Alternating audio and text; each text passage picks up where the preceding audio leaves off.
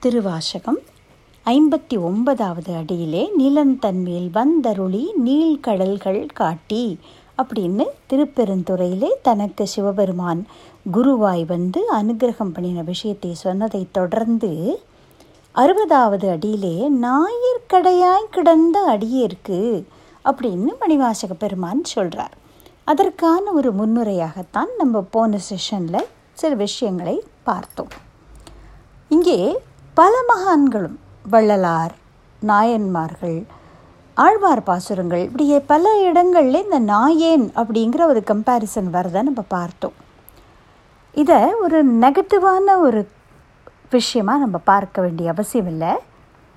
நம்ம திருவாசகத்தையோ மற்ற பாடல்களையோ அப்படி ஆழ்ந்து பார்க்கும் பொழுது அதில் பல பாவங்கள் வெளிப்படுறது. அதில் ஒரு சில விஷயங்களை இங்கே பகிர்ந்துக்கிறோம். தன்னை நாய் என்று இந்த மகான்கள்லாம் சொல்லிக்கொள்ளக்கூடியத தாத்பரியம் என்ன அப்படின்னு பார்க்கலாம். பொதுவாக நம்ம தெருவில் இருக்கக்கூடிய இந்த ஸ்ட்ரே டாக்ஸ் அந்த மாதிரிலாம் பார்த்தோம்னா இன்ட்ரெஸ்டிங் பிஹேவியர் ஒப்சர்வ் பண்ணலாம்.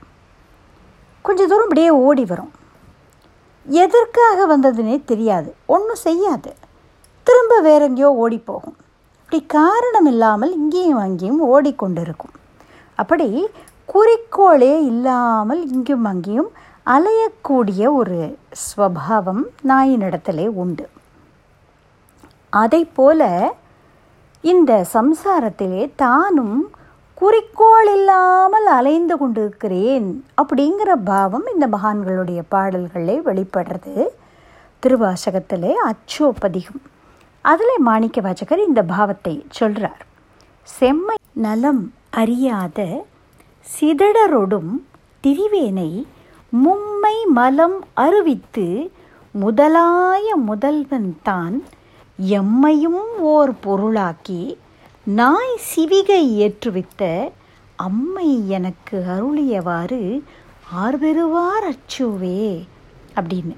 ஏற்கனவே நம்ம ஒரு பாடல் பார்த்தோம் நாய் சிவிகை ஏற்றுவித்து அப்படின்னு. ஒருக்கு நாய்க்கு தவிசிட்டாங்கு அப்படின்னலாம் பல இடங்களில் சொல்கிறார் ஒரு நாயை கொண்டு போய் சிவிகையில் ஏற்றி வைத்தது போல் ஒரு பல்லக்கில் ஏற்றி வைத்ததை போல எனக்கு மறுமையாகிய பயன் அதாவது மோட்ச சாம்ராஜ்யத்தையே கொடுத்தானே இப்பேற்பட்ட அனுகிரகத்தை யார் பெறுவார்கள்? நானும் எப்படி இருந்தேன்? ஞான மார்க்கத்துக்கே வராமல் செம்மை நலம் அறியாமல் சிதடரோடும் திரிவேனை குறிக்கோள் இல்லாத வாழ்நாளை வீணாக்கக்கூடிய வீணர்களோடே நானும் திரிந்து கொண்டிருந்தேன் அப்படின்னு தன்னை சொல்லிக்கிறார்.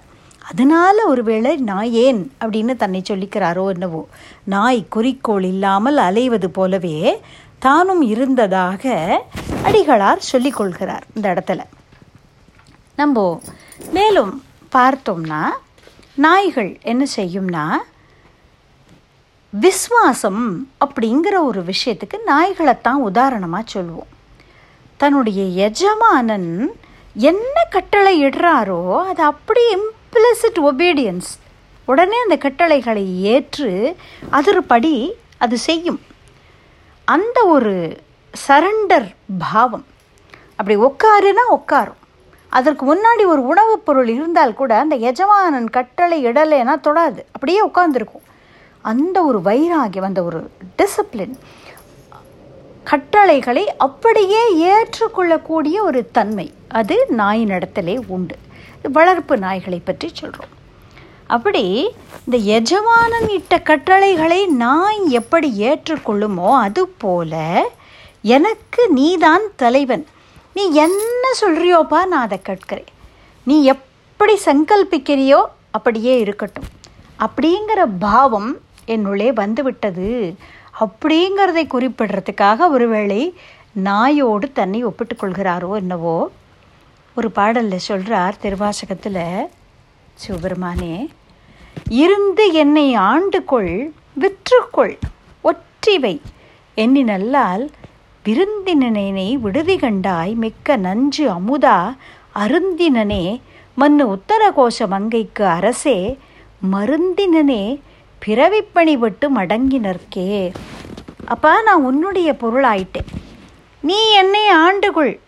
ஆலமுண்ட நீலகண்டனே பிறவிப்பிடி நீக்கும் மறுமருந்தே உன் அருளுக்கு பொதிவனான நான் உன்னிடத்திலே சரணாகதனாயிருக்கிறேன். நீ என்னை ஆண்டுகொள் உனக்கே சொந்தமாக வைத்துக்கொள். விற்றுக்கொள். என்ன வேற யார்கிட்டயாவது விற்கணும்னா விற்றுரும் ஒத்திக்கு வைக்கணும்னா வெய்யி.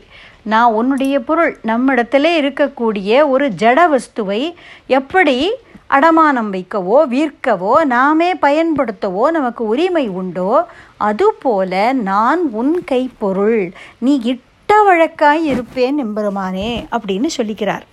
அப்போது அந்த நாய் எப்படி எஜமானனிட்ட கட்டளைகளை அப்படியே ஏற்குமோ அது மாதிரி ஒரு பாவம் எனக்கு வந்து விட்டது. நீ என்ன சங்கல்பிக்கிறாயோ நான் ஏற்றுக்கிறேன்ப்பா அப்படிங்கிற பாவத்தில் இப்படி சொல்கிறாரோ என்னவோ இந்த சந்தர்ப்பத்தில் ஒரு விஷயம் சொல்லணும். ஸ்ரீ வைஷ்ணவ சம்பிரதாயத்திலே அரையர் சேவை அப்படின்னு ஒரு விஷயம் உண்டு. அதாவது திருமாலுடைய திருக்கோவில்களிலே பாசுரங்களை அபிநயத்தோடு ஒரு சமர்ப்பணமாக செய்யக்கூடிய உபச்சாரமாக செய்யக்கூடிய ஒரு சம்பிரதாயம் உண்டு. இதுக்கு அரையர் சேவை அப்படின்னு பேர். அது செய்யும் பொழுது முதல்ல ஆண்டவனிடத்திலிருந்து பெருமாள் இடத்திலிருந்து கட்டளை பிறப்பிக்கப்படும். அதற்கு பிறகுதான் அந்த அரையர் சேவைங்கிறது தொடங்கும். ஸ்ரீரங்கம் ஸ்ரீவில்லிபுத்தூர் ஆழ்வார் திருநகரி போன்ற ஊர்களெல்லாம் இந்த மாதிரி பெருமாளுக்கு முன்பாக நிகழ்த்தப்படக்கூடிய ஒரு கலை வடிவம் இது. வைகுண்ட ஏகாதசின்னு சொல்கிறோம் இல்லையா? அந்த மார்கழி மாதத்தில் வரக்கூடிய வைகுண்ட ஏகாதசிக்கு முன்பும் பின்பும் இருபது நாட்களுக்கு தரையர் சேவைங்கிறது நடக்கும். பாசுரங்களுக்கு ஆழ்வார் பாசுரங்களுக்கு உரிய அர்த்தங்களை விளக்கக்கூடிய ஒரு உற்சவமாக இருக்கிறதுனால திரு அத்தியன உற்சவம் அப்படின்னு இதற்கு பெயர் சொல்வார்கள். இதை தொடங்கி வைத்தவர் திருமங்கை ஆழ்வார். அதற்கு பிறகு திருவரங்கத்து பெருமாள் அரையர் அப்படிங்கிறவர் நடனத்தையும் சேர்த்து. அப்படி ஒரு அபிநயத்தோடு இதை அரங்கனுக்கு முன்னால் இறைவனுக்கு முன்னால் அபிநயிக்கக்கூடிய ஒரு பரம்பரையை ஏற்படுத்தினார். அதனால் இதுக்கு அரையர் சேவை அப்படின்னு பேர். பெருமாளுடைய சந்நிதியிலே பிரபந்தங்களை எல்லாம் பாடி அதற்கு அபிநயம் செய்வார்கள். அதுக்கு முன்னால் பெருமாள் இடத்துலேருந்து இந்த அரையர் சேவைக்கான அனுமதி கிடைக்கணும். அது கிடைத்த பிறகுதான் இந்த ஆட்டத்தை தொடங்குவது அப்படிங்கிறதாக ஒரு ஐதீகம் உண்டு. இதுக்கு அருளப்பாடு அப்படின்னு பேர். இசையறியும் பெருமாள் கூட்டத்தார் அப்படின்னு ஒரு அருளப்பாடு வரும். கமாண்ட் அந்த மாதிரி. ஒரு அரசன் இடத்துலேருந்து ம் நடனம் துவங்கட்டும் அப்படின்னு சொல்லுவார் இல்லையா? அந்த மாதிரி ஒரு கமாண்ட் ஆண்டவனிடத்திலிருந்து அது வந்த பிறகு நாயிந்தே அப்படின்னு சொல்லி இந்த அரையர் சேவை தொடங்கும். நாயன் தே நாயகன் தேவன் அப்படின்னு சொல்லக்கூடிய சுவாமி. அடியேன் உங்களுடைய கட்டளைப்படி சேரேன் அப்படிங்கிறதாக நாயந்தே அப்படின்னு சொல்லி இந்த விஷயத்தை தொடங்குவார்கள். இந்த அருளப்பாடு அப்படிங்கிறதும் இந்த நாயிந்தே அப்படிங்கிறதும் அது எதை காண்பிக்கிறதுனா நான் சுயேட்சையான என்னுடைய ஒரு அகங்காரத்தினால் எதையும் செய்யக்கூடியவன் அல்லன். நாயகனான உம்முடைய அடிமை. நீர் கட்டளையிட்டபடி நான் செய்கிறேன் அப்படிங்கிறதாக அதை சொல்லக்கூடிய ஒரு சம்பிரதாயமாக இந்த ஒரு விஷயம் நடக்கிறது. அப்படித்தான் இந்த எஜமானனிட்ட கட்டளைகளை ஒரு நாயானது ஏற்றுக்கொண்டு நடப்பதைப் போல நான் உன்னிடத்திலே சரணாகதனாய் இருக்கிறேன் அப்படிங்கிற பாவத்திலையும் தன்னை நாயேன் நாயிற்கடையேன் அப்படின்னெல்லாம் இந்த மகான்கள் சொல்கிறதாகவும் நாம் பொருள் கொள்ள இடம் இருக்கிறது மேலும் ஒரு நாயுடைய பிஹேவியர் என்ன அப்படிங்கிறத பார்த்தோம்னா எவ்வளவு தான் உணவு அவைலபிளாக இருந்தாலும் அது ரொம்ப ஒரு ஒரு சின்ன பிராணி இல்லையா? அதோடைய கெப்பாசிட்டி எவ்வளவோ அவ்வளவு தான் அதால் எடுத்துக்க முடியும். ஆறு நிறைய தண்ணீர் போனாலும் நாய் நக்கித்தான் குடிக்கும் அப்படின்னு ஒரு பழமொழி உண்டு. அதுக்கு வேறு ஒரு கான்டெக்ஸ்டில் சொல்லப்படுறது ஒரு கஞ்சனிடத்தில் எவ்வளவுதான் செல்வம் இருந்தாலும் அதை அனுபவிக்க தெரியாமல் இருப்பான் அப்படிங்கிற மாதிரி ஒரு அர்த்தத்தில் அதை சொல்லுவார்கள். இங்கே திருப்பெருந்துறையிலே குருவுடைய கருணை வெள்ளம் கடல் போல பறந்து நிற்கிறது. ஆனால் ஒரு நாயால் கடல் வெள்ளத்தை எப்படி குடிக்க முடியாதோ அது நக்கித்தான் குடிக்குமோ கொஞ்சமாகத்தான் அதால் எடுத்துக்க முடியுமோ அதுபோல இறைவனுடைய கருணை வெள்ளம் போல பாய்ந்தாலும் தன்னால் அதை கிரகிக்க முடியலையே அப்படிங்கிற ஆற்றாமை மாணிக்க வாசகருக்கு ஏற்படுறது. அந்த ஆற்றை விட்டு வெளியே வந்த பிறகு இன்னும் கொஞ்சம் கூட குடிச்சிருக்கலாமோ அப்படின்னு நினைக்குமா அதுபோல இந்த சிவானுபவத்திலே நிலைத்து நிற்கவும் முடியாமல் இதை விட்டுவிடவும் முடியாமல் தவிக்கின்ற ஒரு மனநிலை. அதை வெளிப்படுத்துகிறார் மாணிக்க வாசகர். நீத்தல் விண்ணப்பம் அப்படிங்கிற ஒரு பகுதியில் சொல்கிறார் கடலினுள் நாய் நக்கியாங்கு உன் கருணை கடலின் உள்ளம் விடல் அரியேனை விடுதி கண்டாய் விடலில் அறியார் உடல் இளமே மன்னும் உத்தர கோஷ மங்கைக்கு அரசே மடலின் மட்டே மணியே அமுதே என் மது வெள்ளமே அப்படிங்கிறார். அப்போது கருணை வெள்ளமாய் இருக்கிறான் சிவபெருமான். அதை முழுவதும் கிரகிக்க முடியாதபடி சிறிய ஒரு தகுதி உடையவனாய் தான் இருக்கிறோம் அப்படிங்கிற எண்ணம் அடிகளாருக்கு ஏற்படுறது. அதனால தான் கடலினுள் நாய் நக்கியாங்கு அப்படின்னு இந்த விஷயத்தை சொல்கிறார் அதே போல் நாயுடைய சுவாவம் என்ன அப்படின்னு பார்க்குறோம்னா தன்னுடைய நாயகன் தன்னுடைய தலைவன் என்னதான் கஷ்டப்படுத்தினால் கூட அவனிடத்தில் நன்றி பெருக்கோடு இருக்கும். தன் தலைவன் தன்னை ஒரு குச்சியால் அடித்தால் கூட வாளை குழைத்து கொண்டு நிற்கும். இது ஒரு நாயுடைய சுவாவம்.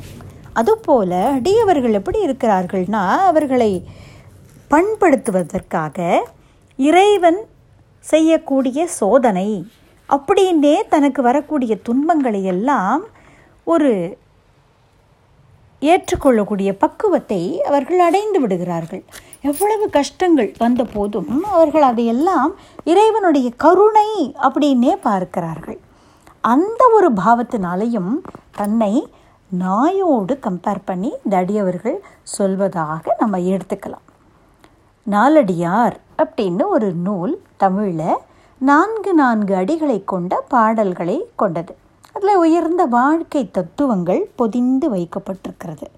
அதில் ஒரு பாட்டு. அது சொல்கிறது எரிந்தவேல் மெய்யதா வால் குழைத்த நாய் அப்படின்னு சொல்கிறது யானையை போல இருக்கிறவர்களுடைய நட்பை நீக்கி நாயை போன்றவர்களுடைய நட்பை ஏற்றுக்கொள்ளணும் நம்ம. ஏன்னா யானை என்ன பண்ணும்னா தன்னை வளர்த்த பாகனையே மதம் பிடித்து விட்டதானால் தூக்கி எறிந்து கொன்றுவிடும். ஆனால் ஒரு நாய் என்ன செய்யும்? தன்னுடைய எஜமானன் தன்மேல் ஒரு வேலால் குத்தினால் கூட வாளை குடைத்து கொண்டு அவனை விட்டு நீங்காமல் நிற்கும். அப்படி கஷ்டம் வந்த காலத்திலும் நம்மை நீங்காமல் இருக்கக்கூடியவர்களுடைய நட்பை நாம் விரும்பி ஏற்றுக்கொள்ள வேண்டும் அப்படின்னு இந்த நாலடியார் பாடல் சொல்கிறது அதுபோல தலைவன் காரணமின்றி துன்பம் தந்தாலும் அவனை நீங்காமல் வால் குடைத்து கொண்டு அவனிடமே அன்பை செலுத்தி கொண்டு நிற்கக்கூடிய அந்த நாயைப் போல இறைவா நீ எமக்கு துன்பம் தந்தாலும் உன்னுடைய திருவடியை நீங்க மாட்டேன் அப்படிங்கிற பொருளையும் இவ்வாறு சொல்கிறார் அப்படின்னு நம்ம எடுத்துக்கலாம். குழைத்த பத்துன்னு ஒரு பகுதி திருவாசகத்தில். அதில் மாணிக்க வாசகர் சொல்கிறார் ஈஸ்வரா அன்றே எந்த ஆவியும் உடலும் உடைமை எல்லாமும் குன்றே அணையாய். என்னை ஆட்கொண்ட போதே கொண்டிலையோ? இன்று ஓர் இடையூறு எனக்கு உண்டோ? எண் தோள் முக்கண் எம்மானே நன்றே செய்வாய் பிழை செய்வாய். நானோ இதற்கு நாயகமே. நீ என்ன வேணாலும் செய்ப்பா எனக்கு. எனக்கு நன்மை எனக்கு சௌக்கியங்களை கொடு கஷ்டங்களை கொடு என்ன வேணாலும் செய். என்றைக்கு நீ என்னை குறுந்த மறுத்தடியிலே குருமணியாய் வந்து ஆட்கொண்டாயோ அன்றே எந்த நாவி உடல் பொருள் எல்லாத்தையும் நீ ஆட்கொண்டாய். ஒரு தகதகக்கக்கூடிய மாணிக்க மலையைப் போல இருக்கக்கூடிய சிவபெருமானே குன்றே அணையாய் என்னை ஆட்கொண்ட போதே நீ எல்லாத்தையும் எடுத்துனுட்ட இன்றோர் இடையூறு எனக்கு உண்டோ எனக்கு என்னப்பா கஷ்டம்? முக்கண் எம்மானே ஹே திரியம்பகேஸ்வரா நன்றே செய்வாய் பிழை செய்வாய். நானும் இதற்கு நாயகமே. நீ என்ன கொடுக்குறியோ அதை நான் ஏற்றுக்கிறேன் நானா சூஸ் பண்ணுறதுக்கு ஆள் அப்படின்னு கேட்கிறேன் இந்த பாவத்தை நம்ம பல மகான்கள் இடத்துல பார்க்குறோம். குலசேகர பெருமாள் ஆழ்வார்கள்லே பெருமாள் திருமொழி அப்படின்னு எழுதியிருக்கிறார். நாலாயிர திவ்ய பிரபந்தத்திலே அவர் எழுதின பிரபந்த பகுதி பெருமாள் திருமொழின்னு தொகுக்கப்பட்டிருக்கு. அதில் சொல்கிறார் வாளால் அறுத்து சுடினும் மருத்துவன் பால் மாளாத காதல் நோயாளன் போல் மாயத்தால் மீளா துயர் தரினும் விற்றுவக்கோட்டம்மா நீ ஆளா உனதருளே பார்ப்பன் அடியேனே. ஒரு மருத்துவர் கத்தியினாலே உடலை அறுத்து சர்ஜரி. அவர் பண்ணுறார் கத்தியால் தன் உடலை அறுத்து வலியை ஏற்படுத்தக்கூடிய அந்த மருத்துவனிடத்தில் நோயாளன் என்ன வன்மமாக பாராட்டுவான் பகைமையாக கொள்ளுவான். மாறாக அந்த சிகிச்சை முடிஞ்சதும் ரொம்ப தேங்க்ஸ் டாக்டர் அப்படின்னு நன்றி பெருக்கோடு அவர் கைகளை பிடித்து கொண்டு என்னை என் உடம்பை கத்தியால் அறுத்ததுக்கு ரொம்ப தேங்க்ஸ் டாக்டர் அப்படின்னு சொல்கிறார் இல்லையா? வாஸ்தவத்தில் பார்த்தா. அப்படி வாழால் அறுத்து சுடினும் மருத்துவன் பால் மாளாத காதல் நோயாளன் போல். அந்த டாக்டரை பற்றி நினச்சாலே நன்றி பெருக்கு. அவரை பற்றி யாராவது பேசினா ரொம்ப கிரேட் சார் எனக்கு அப்படி ட்ரீட்மெண்ட் பண்ணார் சார் அப்படின்னு சொல்லிக்கிறார். அப்படி அவரை நினைக்கும் தோறும் நன்றி பெருக்கு ஏற்படுறது இந்த நோயாளனுக்கு. அதுபோல மீளா துயர் தரினும் நீ எனக்கு கஷ்டங்களையே கொடுத்தாலும் எம்பெருமானே வித்துவ கோட்டம்மா உனக்கே நான் அடிமைப்பட்டு கிடப்பேன் அப்படின்னு சொல்கிறார் ஆழ்வார். அபிராமி அந்தாதியிலே ஒரு அற்புதமான பாடல் அதில் அபிராமி பட்டர் சொல்கிறார் நன்றே வருகினும் தீதே விளைகினும் நான் அறிவது ஒன்றேயும் இல்லை உனக்கே பரம். எனக்கு உள்ளதெல்லாம் அன்றே உனது என்று அழித்து விட்டேன். அழியாத குணக்குன்றே அருட்கடலே ஹிமவான் பெற்ற கோமளமே அப்படின்னு அபிராமி அன்னையை பார்த்து சொல்கிறார் இப்படி இந்த மகான்களோட பாவமெல்லாம் ரொம்ப ஒரே மாதிரி தான் இருக்குது தன்னுடைய எஜமானன் தன்னுடைய நாயகன் தனக்கு துன்பத்தை கொடுத்தாலும் நான் எப்படி வாளை குழைத்து கொண்டு அவனை விட்டு நீங்காமல் இருக்குமோ அதுபோல பலவிதமான துன்பகரமான அனுபவங்களை நீ எனக்கு கொடுத்தாலும் ஈஸ்வரா அதையும் உன்னுடைய பிரசாதம் என்று ஏற்றுக்கொள்வேனே தவிர உன் திருவடியை விட்டு விலக மாட்டேன் அப்படிங்கிறதான ஒரு பாவம் இந்த அடியார்கள் இடத்துல இருக்குது இதனாலும் நாயோடு தன்னை கம்பேர் பண்ணிக்கிறாரோ என்னவோ? நாயுடைய இன்னொரு கொஞ்சம் ஒரு நெகட்டிவான ஸ்வபாவம் என்னன்னு பார்த்தோம்னா உமிழ்ந்ததையே உண்ணும். அதுபோல் திரும்ப திரும்ப அதே எக்ஸ்பீரியன்சஸ் அந்த எதற்கு ஆசைப்பட்டு அது பின்னாடி போகிறோமோ அதுவே துன்பத்துக்கு காரணமாகிறதுங்கிறது நன்றாக நமக்கு அனுபவத்தில் தெரியறது. ஆனாலும் நம்ம திரும்ப திரும்ப அந்த பொருளை ஆசைப்படுகிறோம். இது மாதிரி இருக்கிறத அந்த நிலையைத்தான் இந்த உமிழ்ந்ததையே உண்ணக்கூடிய அந்த நாயின் சுவாவத்தோடு ஒப்பிட்டு சொல்கிறார்கள் இதை ஸ்பஷ்டமாகவே சொல்கிறார் நம்முடைய மாணிக்க வாசகர் செய்வதறியா சிறு நாயேன் செம்பொர் பாத மலர்காணா பொய்யர் பெரும் பேறு அத்தனையும் பெறுதற்கு உரியன். பொய்யில்லா மெய்யர் வெறியார் மலர்பாதம் மேவக்கண்டும் கேட்டிருந்தும் பொய்யனேன் நான் உண்டு உடுத்து இங்கு இருப்பதானேன் போரேரே அப்படின்னு சொல்கிறார் திரும்ப திரும்ப அதே உண்டதையே உண்டு. உண்டதையே உண்டுன்னா லிட்ரலி நம்ம அதே சாப்பாடுன்னு நினச்சிக்க வேண்டாம். திருப்பி திருப்பி எந்த இன்பங்களை துய்த்து கொண்டிருந்தேனோ எதையெல்லாம் அனுபவித்தேனோ அதிலேயே ஈடுபட்டு மறுபடியும் மறுபடியும் அதே இன்பங்களை அனுபவித்து கொண்டு உன்னையே திரும்பி பார்க்காமல் ஒரு பொய்யனாகவே இருக்கிறேனே அப்படின்னு அதனால தன்னை நான் ஏன் அப்படின்னு சொல்லிக்கிறார் இங்கே அடிகளார். பட்டினத்தாரும் ஒரு பாட்டில் சொல்கிறார் உண்டதே உண்டும் உடுத்ததே உடுத்தும் அடுத்து அடுத்து உரைத்ததே உரைத்தும் கண்டதே கண்டும் கேட்டதே கேட்டும் கடிந்தன கடவுள் நாள் எல்லாம் விண்ட தாமரை மேல் அன்னம் விற்றிருக்கும் விழவரா வீதி வெண்காடா அண்டரே போற்று அம்பலத்தாடும் ஐயனே உய்யுமாறு அருளே அப்படின்னு சொல்கிறார் அப்படி உண்டதையே உண்டு. அப்படியே இருக்கிறேனே நான் அனுபவித்த இன்பங்களையே திரும்ப திரும்ப அனுபவித்து கொண்டு அதிலே துன்பம் இருப்பதை உணர்ந்தாலும் மேலும் மேலும் அதையே அனுபவித்து கொண்டிருக்கிறேனே அப்படின்னு சொல்கிறார் நம்ம பார்க்கலாம். இப்போ நாய்க்கு ஒரு எலும்பு துண்டு கிடைக்கிறது அப்படின்னா அதை கடிக்கிறது. கடிக்கும் பொழுது அதோடைய அந்த ஹார்டாக இருக்கிற அந்த இதை கடித்து அதோடைய வாயிலிருந்தே ரத்தம் வருது. ஆனால் மேலும் மேலும் அதையே கடிக்கிறது. அதில் இன்பம் இருக்குது அப்படின்னு நினச்சிண்டு. அதுபோல் நான் இருக்கிறேன் அப்படின்னு அந்த பாவத்திலையும் தன்னை நாயோடு ஒப்பிட்டு சொல்லிக்கொள்கிறார் அப்படின்னு தோன்றுறது. இன்னொன்று பார்த்தோம்னா ஈசாப்ஸ் ஃபேபிள்ஸ் அப்படின்னு நம்ம குழந்தை பருவத்தில் படித்திருக்கலாம் கேட்டிருக்கலாம். ஒரு அயல் நாட்டு கதைகள் சின்ன சின்ன குட்டி கதைகள். அதில் ஒரு கதை ஒரு நாய்க்கு ஒரு நாள் ஒரு எலும்பு துண்டு கிடைக்கிறது. அதை எடுத்துக்கொண்டு அது ஒரு பாலத்தின் வழியாக போகிறது. இந்த பாலத்திலே அந்த நதி ஓடிக்கொண்டிருக்கிறது. அந்த நதியிலே அதை எட்டி பார்க்கிறது.